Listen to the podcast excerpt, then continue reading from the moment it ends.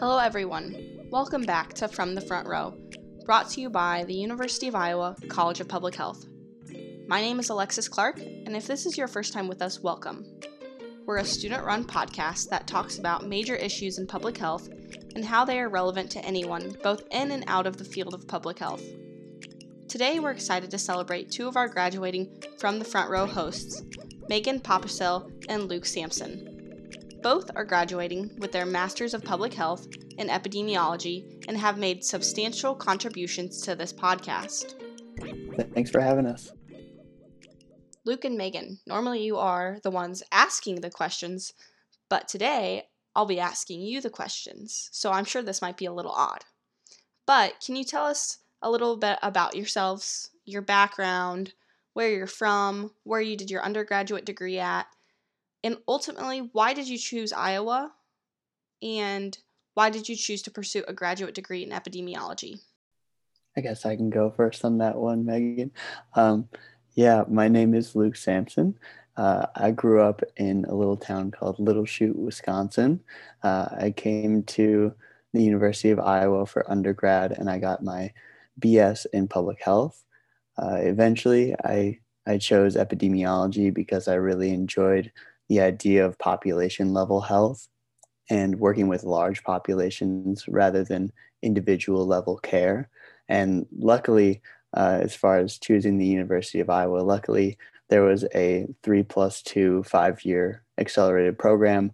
So it would be foolish of me not to continue uh, my schooling at Iowa uh, from undergrad through graduate school. So that's why I, ended up staying here for an extra year and, and getting my master's. Megan, what about you? So, yeah, I actually also did my undergraduate coursework at Iowa. Um, I'm from Cedar Rapids, so not quite as far um, as Little Chute. But yeah, I did my undergraduate in chemistry. I got a BA, and then I also minored in Spanish.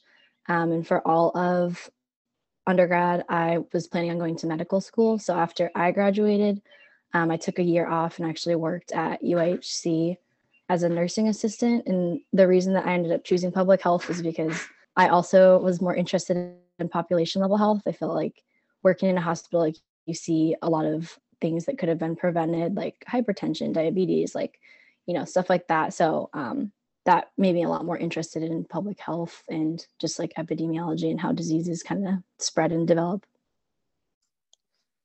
yeah that that's great. Public health is so broad so the fact that you know you and luke can be in the same exact program and have completely different sets of interests i think is really a neat thing. Luke what would you say your all-time favorite memory of graduate school has been?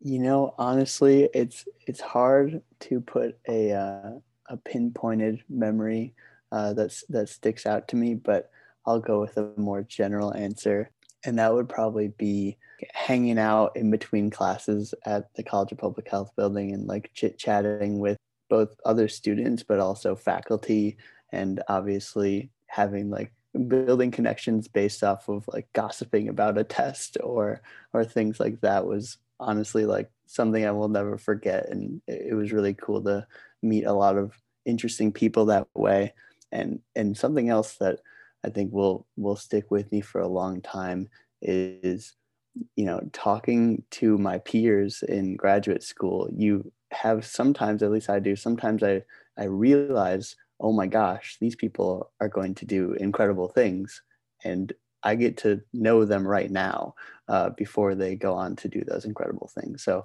broadly i would say that's that's my favorite memory.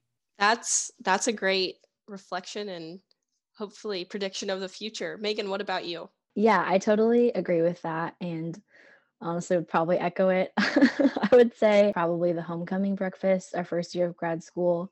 I feel like it was like a little awkward because we didn't really know each other yet. So we were all just like, oh, we're in the same same cohort. We can sit together. And it was like awkward trying to make small talk. But then I think just like watching how all of our friendships have developed over the two years, especially even like being virtual, yeah, I'll de- I definitely will remember being on the phone with members of my cohort every night for like multiple hours. That's great. I think I think the relationships you're building now and have built are completely a different dynamic than the ones you may have built in undergrad. So, turning the table to from the front row, how long have you both been involved with the podcast? Luke? Yeah, so I joined the team in February of 2019. It was like right before COVID hit and everything went went virtual and everything like that. But I originally joined kind of on a whim. I had never done anything like this before in terms of I, I don't want to say performing, but like putting my voice out there uh, publicly. And so I mainly wanted to do it to get myself out of my own comfort zone. Megan, what about you? How long have you been involved and what initially drew you to the podcast? So I joined, I think, last fall, just because I was a part of graduate student ambassadors. And then I also saw that you could opt to be a part of from the front row. And yeah, I think it's really cool to have like a platform for our voices and like for public health issues, especially from like a student perspective. Um, and that is kind of what drew me to it as well. Going off of that, Megan, what episode has been your favorite to be involved with? So I think my favorite was probably the like the first global public health issue that we did where we talked with Oge and Talawani about like what was happening with the end SARS movement. We kind of talked about what was going on in Hong Kong a little bit. I really enjoyed like I didn't know very much about those issues at all. And so like I had to do even my own research to talk about it. And I think just having to think about public health on a global perspective to me was really like eye opening.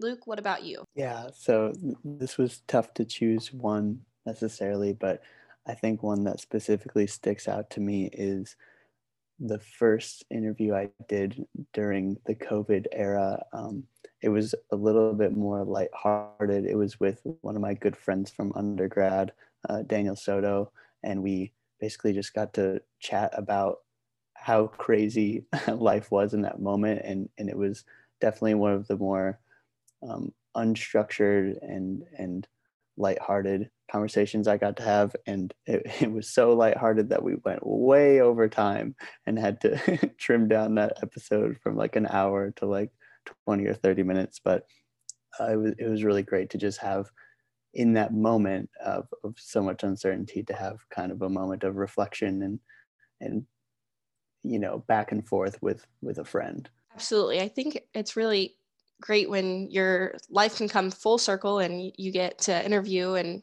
talk with people that you know on a different level versus just public health. So since you guys have been around the block a few times with from the front row how has the podcast changed or developed since you initially joined the team? And how do you think you might have personally developed from from the front row? So I think that okay, Luke's been a part of it for longer than I have. So you probably have more input on how it's changed and developed. Because when I joined, it was like mid-pandemic. So everything has been over Zoom the whole time that I've been a part of from the front row. But I think personally it's just been interesting kind of at first someone just wrote the script for me and then I've only done a few interviews, but towards the end it was like I was developing the questions on my own or like thinking about, you know, who do we want to interview, who's a good fit for this um, and stuff like that. And so I think that that's a really cool skill to have um, to be able to say like I've been a part of a podcast and I've done a little bit of script writing to just like be able to have that is cool. yeah, and I can speak to some of the changes that I've noticed since since uh, joining the podcast. Yeah, a big change that happened right after I joined, obviously, was that we've been virtual for over a year now, which is just crazy to me. But right before that happened, we got a studio, and it was um, it was a really exciting time for the podcast. And I would say another thing that has changed over time is it's been really cool to watch um, more people get involved and different voices get involved from different departments. When I first joined, it was basically like I was like the fourth person ever to to join, basically. So it's been really cool to see it grow in, in terms of like amount of people that are involved and everything and everything like that. Um, on a personal level, uh, I've gotten very comfortable hearing my own voice on a recording, um, which sounds a little dumb, but uh, that was something that I was really self-conscious of before, and uh, I'm really happy to be like comfortable chit chatting and talking professionally to others and being confident in my own voice in that way. Absolutely. Moving on to some advice that you guys might have for future students or newly admitted students, what advice can you give to students interested in pursuing an MPH in epidemiology? Megan? I would just say go for it, honestly. When I chose EPI, I just chose it because, like I said, I had a chemistry background and I knew that I wanted to do something like in health, but also with more science focus, kind of. Um, and I knew I was in, interested in infectious disease. And I feel like when I applied to grad school when we started, everyone was kind of like, infectious disease is dead. Like everything's going towards chronic now. And then there was a pandemic literally six months later. So yeah, I feel like you should just go for it. Luke, what about you? Yeah, I would mirror what Megan said there. Like, go for it. Don't be afraid to try new things and try a lot of things. Obviously, be careful not to overwork yourself. I think that's a cautionary tale that many people have to live when they go to graduate school. On another more like epi specific point of advice, I would say to try to get two sides of it. So, like Megan said, you can get more of the scientific, the biology, the pathology, etc. side of things. Um, but I would really encourage you to to mess around with you know the more computational or biostatistical side of things and really grow those strengths because I think that's a part of epi that moving forward after you graduate will make you really stand out if you know how to work in R and SAS and and things like that. And um, yeah, so I'd say focus on both sides, uh, but don't overwork yourself. Maybe it's a catch twenty two, but yeah. Going off of that, hindsight's always twenty twenty. Is there anything that either of you look back and wish you would have done throughout graduate school, or maybe wish that maybe you hadn't done?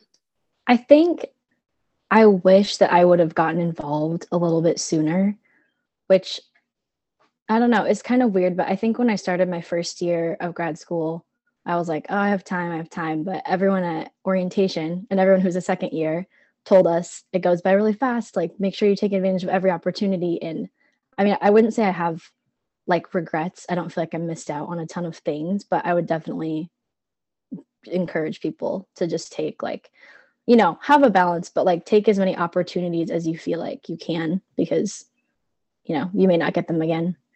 I would say if I could if I could go back in time, I I would be a little bit more involved in things uh, within the college. I think I would probably try and attend more of like spotlight sessions and and things like that, just because I, I realized a little bit too late that those things are actually super unique and you aren't going to get those once you leave academia, you know, unless you continue on and pursue a PhD or something like that. Something else and this kind of goes back to my other answer. I wish I would have done a little bit more on the computation side. Like I feel like I have a really good understanding of biostatistics and and certain um, more hard science methodology and everything like that and study design. But I think um, and something I'll be working on on a personal level is you know messing around with those those statistical programs and being able to do that will hopefully be beneficial. But I would say if, if I could go back, I would probably maybe try and take one more like programming course. Those are both great reflections and brings a different level of insight opposed to advice. But going back to advice, do you have any advice for future from the front row team members? I can take this one first. I would say don't be afraid to just jump into it. I remember my first episode, I was so nervous and I, I co-hosted with steve so it was nice to have somebody who was very comfortable next to me. But generally i would say don't be scared to start developing your own questions and and finding your own people to reach out to. And if you have an idea share it and and work on it because it's a very open environment it's a very welcoming environment and and your ideas are always welcome here. Yeah i feel like i don't have very much to add to that. But yeah i definitely feel like that's true and accurate as well i would say. Definitely just just go for it. And i do think that the people here are very receptive to like ideas even if you know you're like i want to do this type of episode they'll be like okay cool let's make it happen. So i think for sure just putting yourself out there like i don't know. I was always the kind of person where i was like i don't want it to seem like i'm trying too hard but that doesn't that doesn't really matter in real life so. Yes i think I think it's such a unique platform that not every College of Public Health is offering their students an opportunity with. So I, I definitely feel lucky to have met people like you and, you know, people that are just as passionate as public health as I am. So, Megan, our last question is what is one thing that you thought you knew, but were later wrong about? Okay, so this is, I've thought about this a lot. This is my, it's a pretty personal answer, but like I mentioned a little bit briefly here, um, I thought I wanted to go to medical school for like my whole life until the end of college and then, you know, changed my mind. And it wasn't, I think you see a lot of people who want to go to medical school, don't get in, do an MPH, and then are still trying to apply. And I obviously don't think there's anything wrong with that. Um, but I definitely am not that person.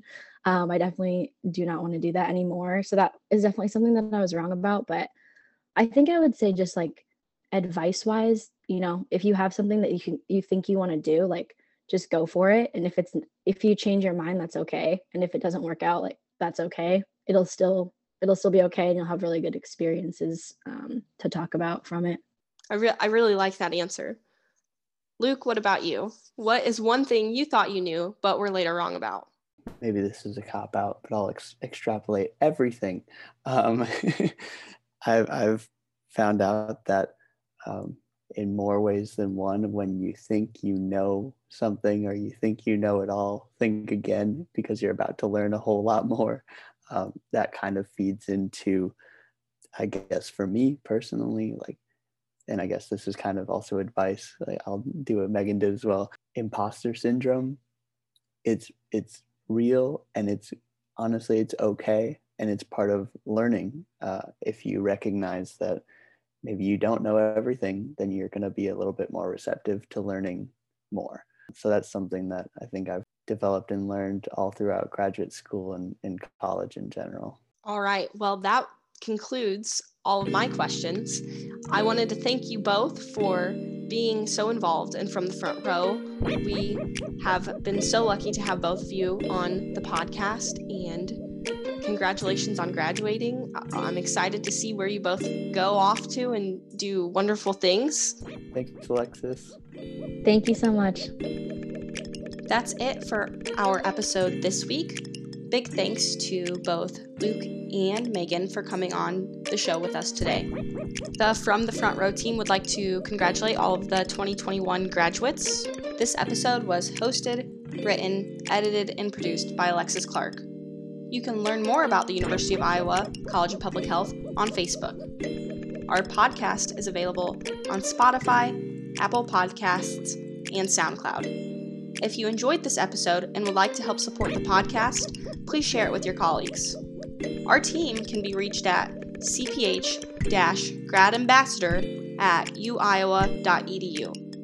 This episode was brought to you by the University of Iowa College of Public Health. Stay happy, stay healthy, and keep learning.